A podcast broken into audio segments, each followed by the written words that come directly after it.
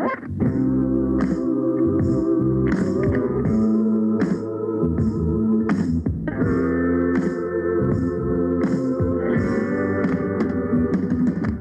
国町安東から。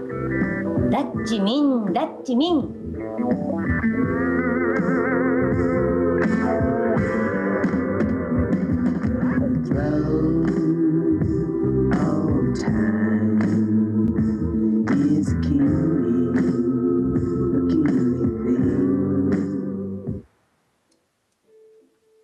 こんにちは。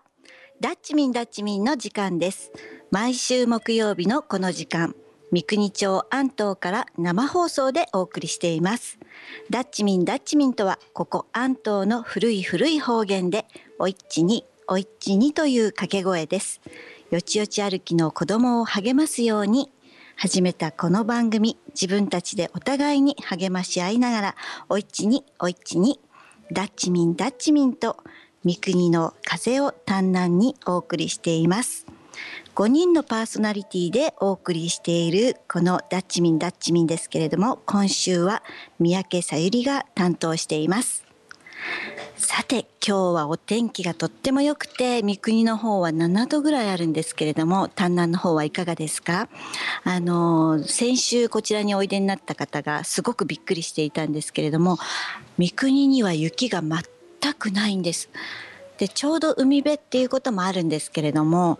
やっぱりこう丹南と三国それから嶺南嶺北あたりになると同じ福井県でも随分違うなっていうふうに感じています。さてこの受験シーズンですけれども皆様お元気でしょうか？私事なんですけれどもうちの娘も今朝小松空港に送り出してきました。あのうちの娘は音大を受験することになりまして今日から1週間受験があるんですけれどもやっぱり音大って実技があるので受験がすごく長いんですね。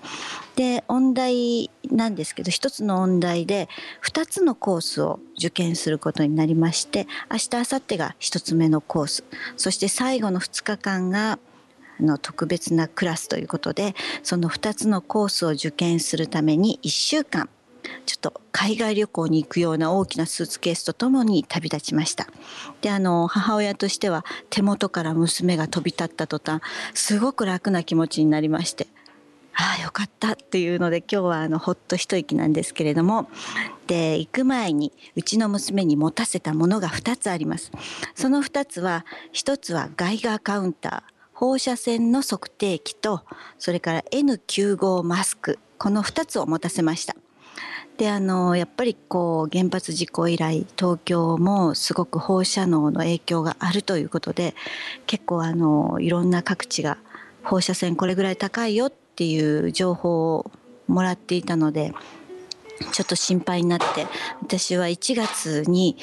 自分の入っている三国の安全な食を考える会っていう卵の会があるんですけれども山崎陽子さんそれから和幸さんのご夫婦が指導とか一緒に勉強してくださってるんですけれどもそこであの外画カウンターをまず1個買っていただきました。で私が楽天ショッピングであの買ったんですけれども届いて開けた瞬間にぶっ飛んだんですね。でなんでぶっ飛んだかっていうと私の家で0.16マイクロシーベルトっていうのがまず第1回目の測定でした。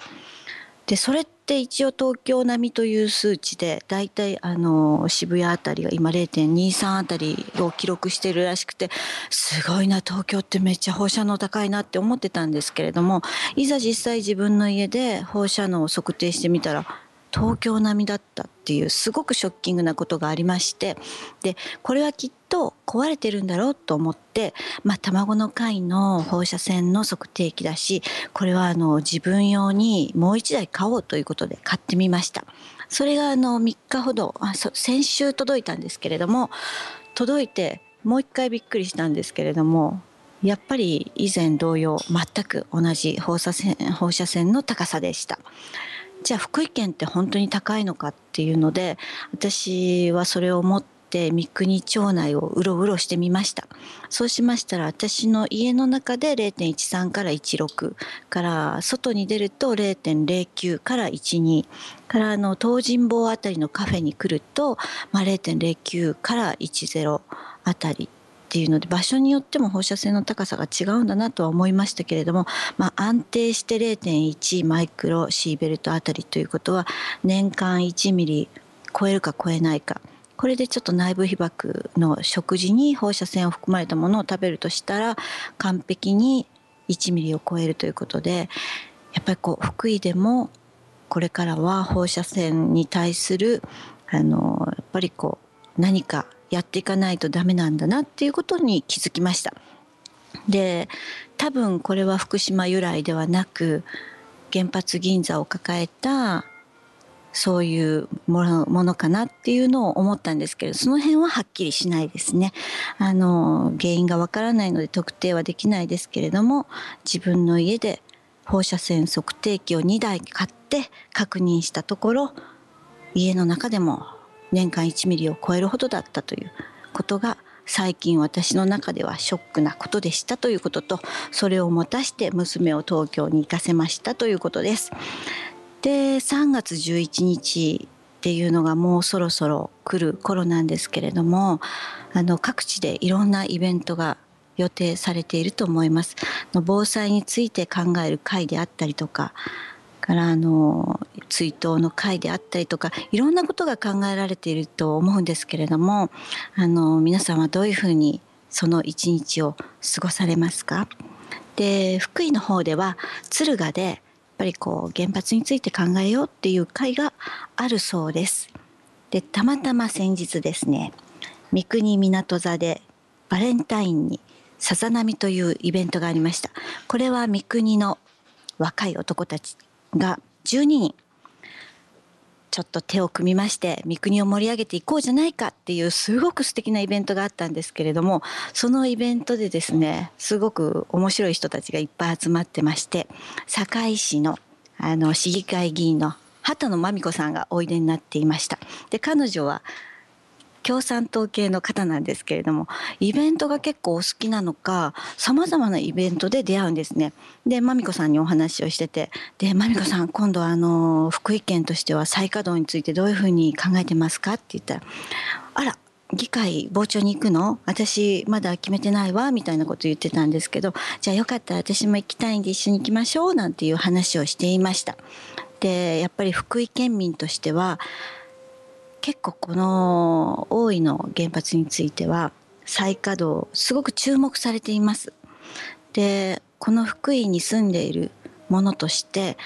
やっぱりこう意思表示をしないといけないんだなっていうふうに考えまして私もその議会の傍聴に行かせていただこうと思ってあの今まで一度もそういう委員会とか議会とか行ったことがなかったんですけれどもどうやったら議会に行けるのかなっていうのを調べてみました。で福井県の議会委員会の傍聴は申し込みが必要でした。で2月定例会ということで、えっと、委員会開催日の3日前の正午までに申込書を議会調査課に提出してくださいっていうことです。これはあのホームページ上でダウンロードできる書類がついてありまして、ファックスでも受け付けますということでした。で、早速今日の午前中に3月7日の10時からの公正常任委員会というものと、から3月12日の原子力発電防災対策特別委員会のこの2つに申し込んでみました。であの簡単な住所と名前と書く紙とそれからあの目的はどういうことですかっていう本当に簡単な申込書なんですけれどもそれを申し込んでおくそうです。で今回の場合すごく注目をされているので多分グリーンピースとかもあの2月20日から福井市内に事務所を開くそうなのでそういう専門の反原発系の方々もお申し込みされると思いますのでかなり殺到されるんじゃないかなと思いまして抽選の上傍聴できる方を決定させていただきますというふうに書いてあるのであのぜひ当たってほしいなっていうふうに思います。でこの厚生常任委員会っていうものにはあの三国町から選出されあ三国町から選出っていうかこの近くで県会議員になられています斉藤新六さんもこの委員会に出席されるということですごく注目して発言の方を聞かせていただこうかなと思っています。で委員会のメンバーを確認させていただいたんですけれどもこの公正常任委員会の方はあのきちんと意見を言われるあの、まあ、脱原発系を目指してらっしゃる方が入ってらっしゃっていいメンバーだなっていうふうに思いました逆にこの原子力発電防災対策特別委員会の方は霊難の方がとても多くてそれプラス新人の県会議員の方お二人が入られてまして非常に危ないような気がして私個人的にはあとても注目しています。で福井県はあの原発が来て長い時間が経っていますけれども今まで議論の場がなかったと思うんですね。だけれどもやっと今こうして自分たちの意見をはっきりと言える場ができて言ってもあの人が黄色だとかその赤いとかそういう色分けされることなく言える時期が来てよかったなっていうふうにも思いますけれども本当に差し迫って危ないから止めてほしいっていうのがあの私からの願いです。で三国の方でこう測っていて常時0.131516っていうふうに上がると非常に不安になりますしでそのガイガーカウンターとともに1週間生活してみたんですけれども近くのショッピングセンターに行きましたら福島のお野菜とかがありましてでなんとなくそれは野菜専用とか食品専用の外貨カウンターではないんですけれどもその野菜に近づくとやっぱりカウンターの数値が上がってしまう明らかに違うなっていうふうに思いました。で今私たちはその食品に関して何もこう制限とか特にないですよね。すごくあの国際基準にしてみると甘い基準の中で少しぐらい大丈夫だろう程度の感じで 流通しているわけなんですけれどもこの野菜の流通とかをきちんと国が基準を本当に体のことを考えて子どもたちのことも考えて大人だけじゃなく子どもの基準に考えて安全なラインをしっかり引いてくれてその数値以下のものはもうもちろん流通して大丈夫です。食べてくださいっていうふうに言ってくだされば土地を差別することなく私たちも安心して食べることができますし食べて応援っていうことも選びたいなって思っています。今のところその辺のあの線引きというか検査も十分なされてないということでちょっと不安があるのでこれからもう1年やがて1年経とうとしていますけれども本当にこんなに1年経ってまだこのぐらいなのかって思ってしまうところもあるんですけれどもとりあえず一日も早くきちんとしていただけるといいなっていうふうに願っています。ということでここで先日グラミー賞で賞を受賞されましたアデルの曲をお聴きいただきます。ではどうぞ。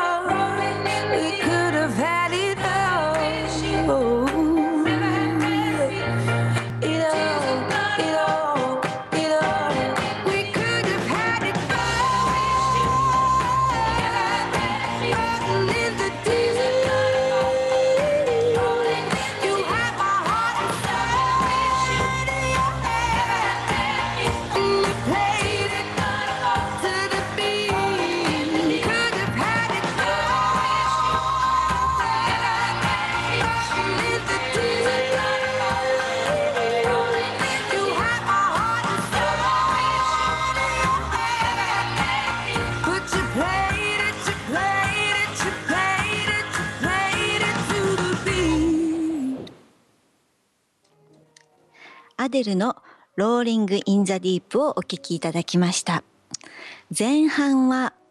福井県議会の傍聴についてお話をさせていただきました。今度の2月定例会の傍聴に行ってみようということで私も初めて今日申し込みをしてみました。申し込んだものは3月7日の厚生常任委員会と3月12日の原子力発電防災対策特別委員会でこの2日間で大井原発の再稼働が中心的に議論されるそうです。ご希望の方は、あの、福井県会議議会の方のホームページ上に、あの、申込書もありますし、詳しい申し込みの受付方法などを書いてありますので、ぜひ申し込みをして一緒に聞けたらと思います。で後半なんですけれども先日先ほどあの共産党系の畑野真美子さんにお会いして一緒に行こうねっていうイベントがあったんですけれども2月の14日バレンタインデーに三国の男たち12人がタッグを組んでこの三国を盛り上げるぞっていうのでさざ波というイベントをしました。でそこで MNT これはあの安東ここ安東出身のミュージシャンそして MQ こちらも安東出身のというか在住のミュージシャン。そして玄ちゃんという女の子の現代アートのアーティストの皆さんですごく楽しいイベントがありました。私もちょっと娘の受験で前半だけのお邪魔したんですけれども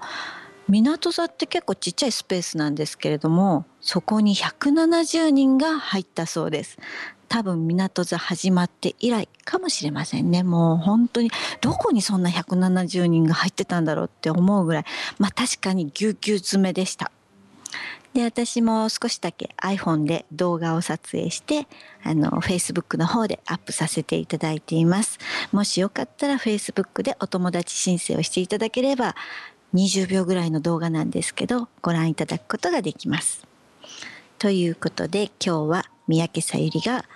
あのパーソナリティでお届けしています。であの Facebook の方この三宅さゆりという名前を検索していただければ出てきますのでこのラジオのダッチミンダッチミンとは別の情報なんですけれどもごくごく日常生活が何の意味もなくただ書き込まれているというホームページというか Facebook です。でですね先日面白い映画を見つけました。で映画って結構好きなんですけれども去年見た映画の中で最も感動した映画はゲートでした。そのゲートという映画は今あの永平寺の会員様でおいでになってらっしゃいます長崎の高大寺から来てらっしゃる太田会員に太田会員にって言われるんですねなんかそういうお寺の名前みたいなんですけれどもその方があの長崎から船でサンフランシスコに行ってそしてあの核の連鎖を閉じようということで儀式をしに行かれました。でもともと広島に原爆の日があったんですけれどもそれを携えそして高大寺の僧侶とともに歩いてトリニティサイトトリニティサイトっていうのは人類初の核実験が成功した場所です。そこに長崎の火を持って核の連鎖を閉じようという儀式をするために行ったというドキュメンタリーの映画だったんですけれどもたまたまその太田会員様が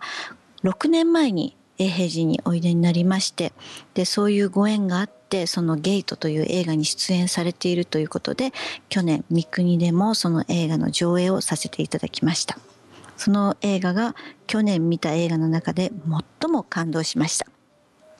でですね先週堺市の市役所の前をちょうど車で通っていましたらあの堺市の市役所の前に各核のなんか平和宣言みたいなものがあったんですね。で堺市はその核を持たない。持つことを反対するっていうそういう意思表示のあの看板ではないですね。なんか塔のようなものがありましてでああ堺市すごいなこういうことを宣言してるんだなと思ってとても嬉しかったなっていう記憶があります。そんな中でまたまたドキュメンタリーなんですけれども「スライブ」というドキュメンタリー映画を見つけました。これはあの2011年11月11日にあのリリースされた映画なんですけれども全くこう今までの概念をひっくり返すようなフリーエネルギーについての映画でした。でその UFO って目撃情報がたくさんありますけれどもまああれはお化けみたいなものっていうふうに私たち思ってますけれどもその UFO が飛ぶ原理そういうものは実はフリーエネルギーの理論と通じているものがあるそうでそのフリーエネルギーっていうものはもうすでに開発済み発明されていて発電機が作られているっていうことなんですね。でそのフリーエネルギーがこの地球上に行き渡ればオイルマネーオイルのことで戦争も起きなくなるし原発今大変な問題がありますけれどもその原発なしでも電力が発電できる。っていうことを発明しているんですけれどもなぜか命を狙われる。なんでだろう？って思った人がいまして。でそれをずっと調べていったら一部の富を握った人たちが意図的に情報操作とかをしてでこの地球の人類自体の繁栄の邪魔をしているんだっていうこの地球上の構造に気がついたその気がついたことを分かりやすくドキュメンタリー映画での作りましたというものでした。でたまたまあのサイトが無料でこの映画が見れるサイトが一昨日見つかって見たんですけれども映像がとても綺麗で本当に夢のような話でした。でこの夢のような話だなと思っていたんですけれども科学者の人がこの秘密を科学的に探っていくうちにトーラス構造といってこれはあの夢物語ではなく現実にこれは使えるものなんだっていうことでその科学者の人そのものがブログで紹介をされていたっていうのでとても興味を持ちました。でこの映画はそのうちに日本に入ってくるだろうなっていうことを期待して待っています。であのこちらの映画について詳しい情報はまたダッチミンダッチミンと検索をしていただきますとブログが出てきますのでそちらの方で詳しく見ていただいて飛んでいただいてちょっとニコニコ動画の方であの鬱陶しい文字物が入ったものですけれども2時間全部フルにそれを見ていただくこともできそうですのでそちらでまたご覧いただければと思います。ということでこの番組へのご意見ご感想は077853の2563またはダッチミンダッチミンとひらがなで検索してホームページブログにご意見をお寄せください。そちらの方には音声ファイルを公開しておりますので、またぜひお聞きください。それではまた来月お会いしたいと思います。